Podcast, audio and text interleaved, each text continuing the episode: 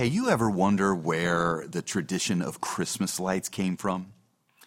You see, I'm thinking back at the beginning of time, there was a convention of wives that got together to ask the question what can we do to really tease our husbands and get under their skin?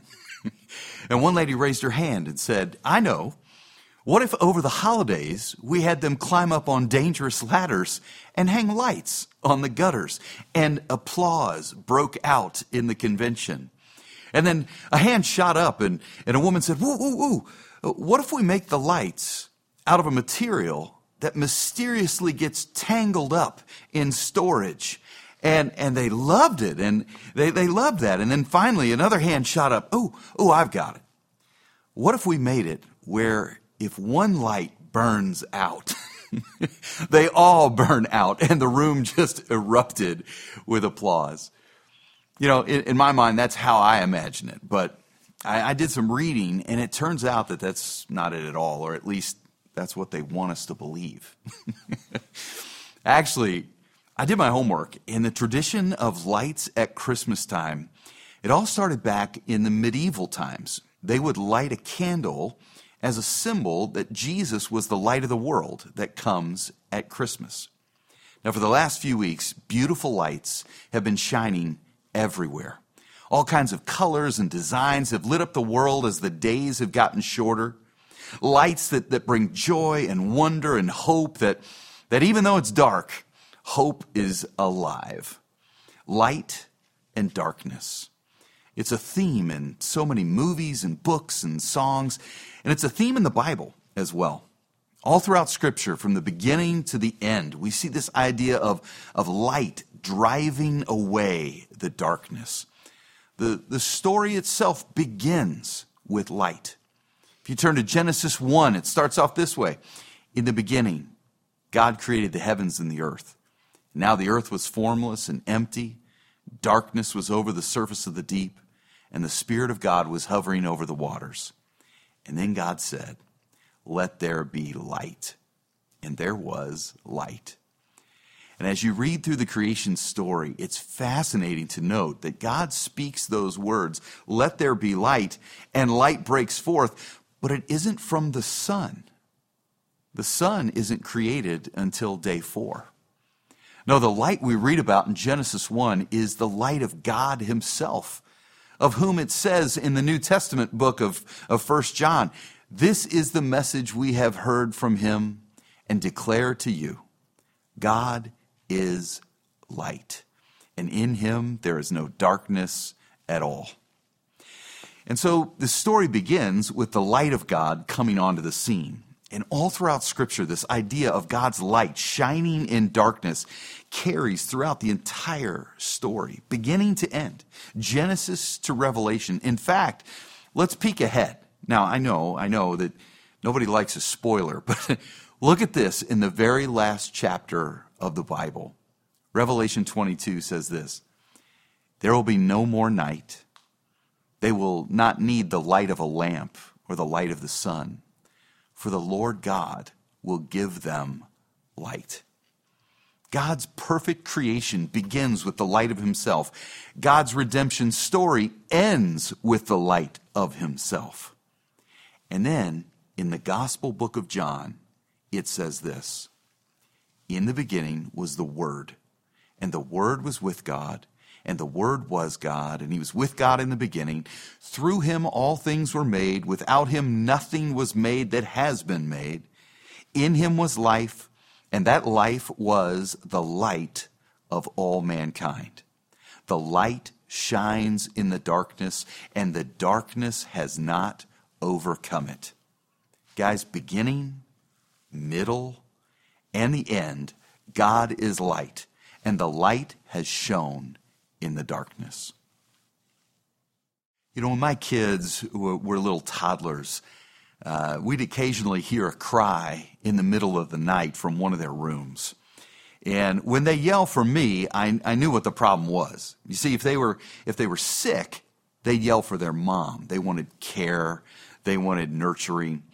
But when they were scared, well, that's when they called for dad because as children, they believed their dad could, you know, he could do anything. He was strong. He could go all Liam Neeson on the monster in the closet. They, they didn't realize that that well ran pretty, pretty shallow. so I would stumble into their room half asleep and, and they'd say, Dad, we're scared. And sometimes it was a bad dream, and sometimes they thought they saw something, but, but what really scared them was often the darkness.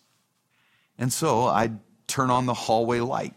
I'd kiss them on the forehead and, and help them go back to sleep. And, sleep. and that light in the hallway gave them comfort. You know, darkness is best defined as the absence of light. It's mentioned over 200 times in the Bible, often as a metaphor to describe the absence of God darkness.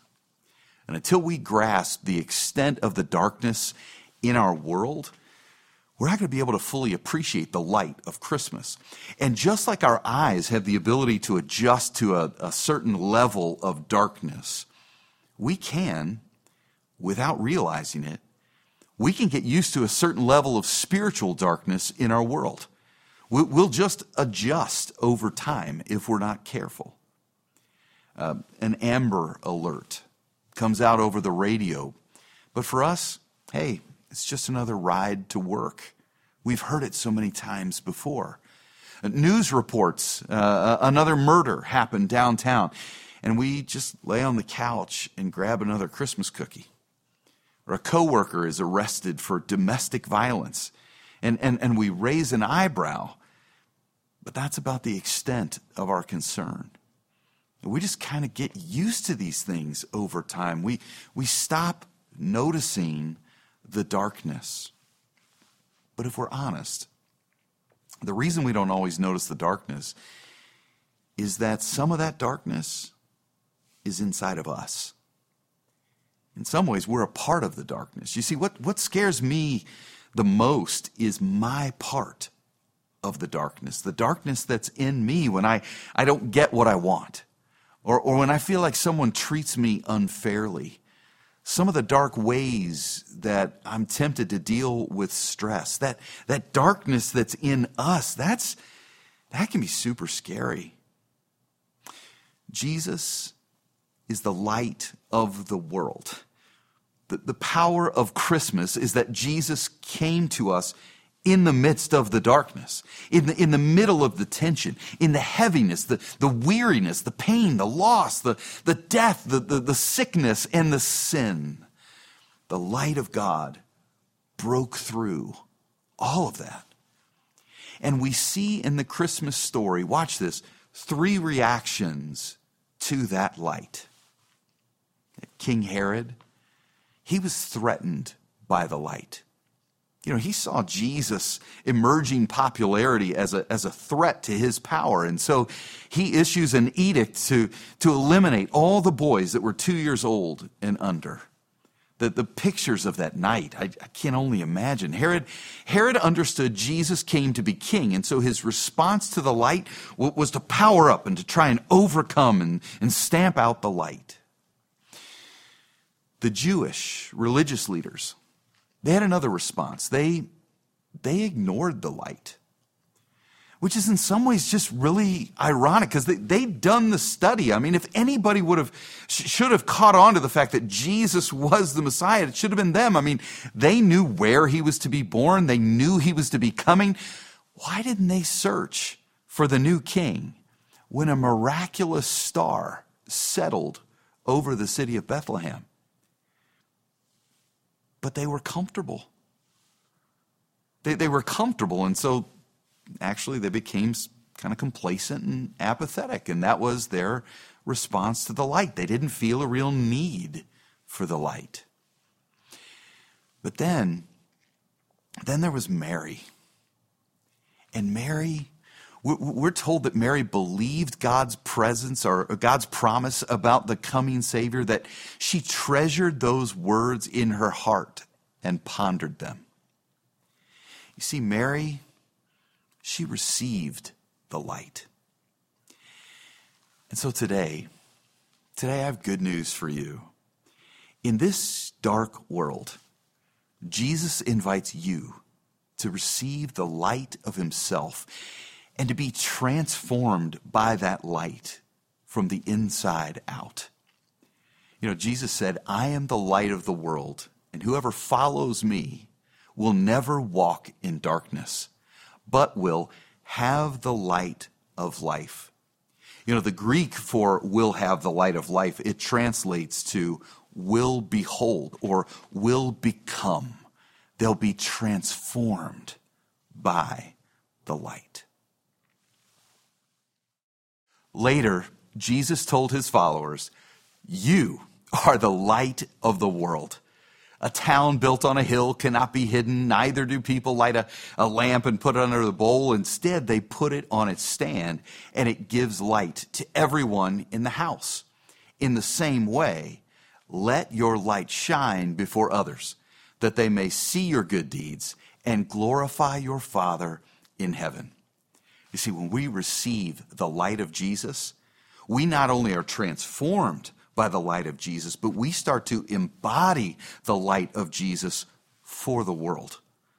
We're supposed to go out into the world and drive out some of that, that darkness, the, the fear, the hopelessness, the injustice by you know, praying, by, by listening, by sharing meals or sharing stories with people, by encouraging them, by serving them, by showing God's love in practical ways, and ultimately by telling people about the light of the world, the good news about Jesus himself. Willow, this Christmas, my prayer is that the light of Jesus would shine brighter and brighter in your life, but also through your life. I mean, who is it that needs to know that you care? Who is it that needs to know that they are forgiven? Do you know anybody that, that, that could use some encouragement this Christmas season? Is there a need in someone's life that, that God is calling you to meet? Don't let this Christmas season pass without letting the light of Jesus shine through you. Let's pray. Dear God, we thank you for this time of the year that reminds us of the centrality of your Son, Jesus. We thank you, God, for your word, which shows us that theme of light in the beginning, light at the end, but also that gospel theme of Jesus as the light of the world, right at the, in the center of the Bible. God, it reminds us that Jesus ought to also be the center of our lives. God, this Christmas season, Father, be at the center of our lives. Be at the center of our, our thoughts. Be at the center of our affections. Be at the center of our priorities. God, be at the center of our plans. Be at the center of our dreams. Be at the center of our very lives. And Father, we pray also that you'd be at the center of our families. God, at Christmas time, we, we can't help but to think about those that are closest to us. In some ways, Father, it, it, it, it, is, it is a lot about what Christmas is about for us. It's, it's, it's what gets us excited. But, Father, would you please be at the center of those family relationships?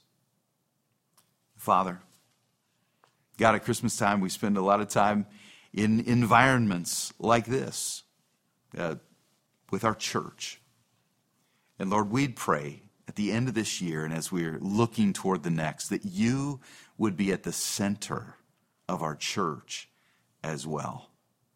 God, may we receive the light of Christ, but may we also, may we also display the light of Christ to a hurting world. God, it's in Jesus' name that we pray. Amen.